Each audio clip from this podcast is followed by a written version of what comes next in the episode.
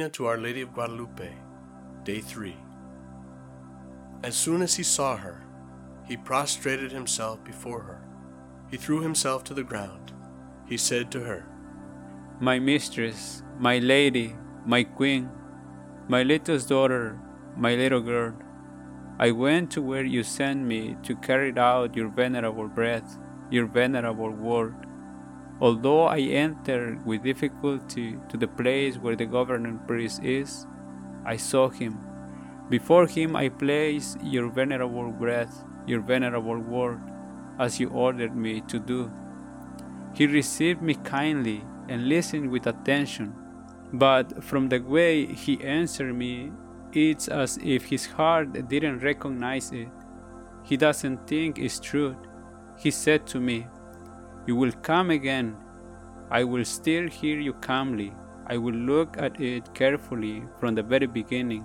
I will consider the reason why you have come. What is your will? What is your wish? We shall see.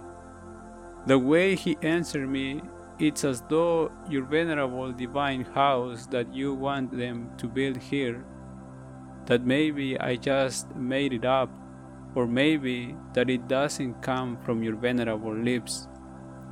So I beg you, my lady, my queen, my little girl, to have one of the nobles who are held in, in esteem, one who is known, respected, honored, have him carry on. Take your venerable breath, your venerable word, so that he will be believed, because I am really just a man from the country. I am the porter's robe. I am a back frame, just a tail, a wing. I myself need to be led, carried on someone's back. It is not my place to go, or to stay there where you send me. My little girl, my little daughter, my lady, my girl, please excuse me. I will afflict your face, your heart. I will fall into your anger, your displeasure, my lady, mistress.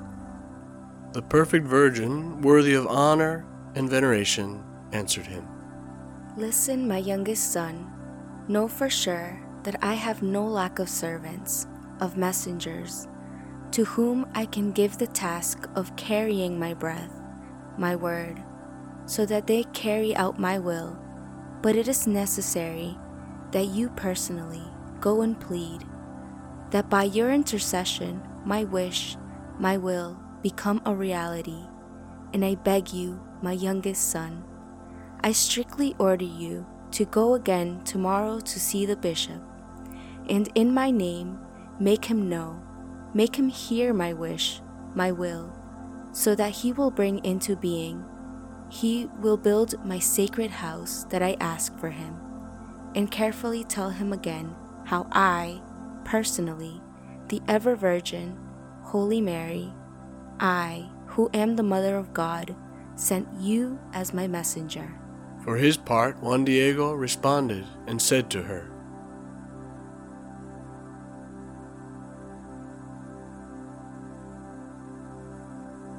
My lady, my queen, my little girl, let me not anguish you or grieve your face, your heart. Truly, with gladness I will go to carry out your venerable breath, your venerable word. I absolutely will not fail to do it nor does the road trouble me. I will go now to carry out your will. But maybe I won't be heard, and if heard, maybe I won't be believed. But truly, tomorrow afternoon, when the sun goes down, I will come to return to your venerable breath, to your venerable word, what the governing priest answers to me. Now I respectfully say goodbye to you my youngest daughter, my young girl, lady, my little girl, rest a little more. And then he went to his house to rest. On the following day, Sunday, while it was still night time, everything was still dark. He left from his house toward here, straight to Tlatelolco. He came to learn about divine things and to be counted in roll call. Then he went to see the governing priest. And around ten he was ready. He had been to Mass and was counted in the roll, and everyone had left. But he, Juan Diego, then went to the palace, the Reverend Bishop's house. And as soon as he arrived, he went through the whole struggle to see him, and after much effort he saw him again. He knelt at his feet, he wept, he became sad as he spoke to him, as he revealed to him the venerable breath, the venerable word of the Queen of Heaven. He hoped the errand would be believed, the will of the perfect Virgin, to make for her, to build for her, her sacred little house, where she had said, where she wanted it to reflect upon these words of the holy man Juan Diego, Saint Juan Diego, and these words of the Mother of God herself, and the relationship, the exchange between the two of them, has so much application for our own lives. So often, the projects we are given from the Lord, or inspirations that He puts in our hearts, as we attempt to carry them out, come against obstacles and we can get discouraged. We can think somebody else should be doing this. We don't have what it takes. Or maybe we don't really believe that the Blessed Mother is asking certain things of us. So, our questions for today Do I have a healthy humility or an exaggerated sense of my own poverty and neediness? Somewhere in the middle is important to recognize our limitedness, our poverty, our neediness but to not be exaggerated or overwhelmed by our weaknesses. And secondly, can I accept that the Blessed Virgin and God Himself have chosen me to personally carry out a mission in the church and in the world?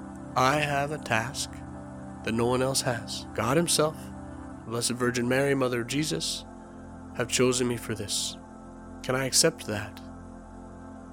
And as we reflect throughout this novena on the message of Our Lady of Guadalupe, we desire to perceive more and more how she is inviting us into her heart and to be united to her song of praise, her Magnificat. My soul proclaims the greatness of the Lord.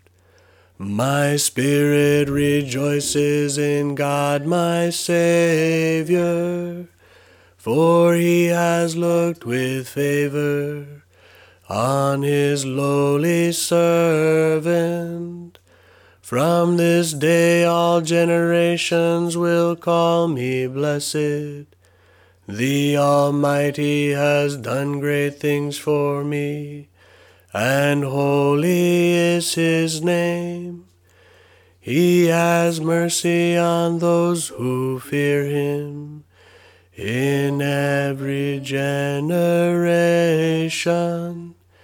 He has shown the strength of his arm. He has scattered the proud in their conceit.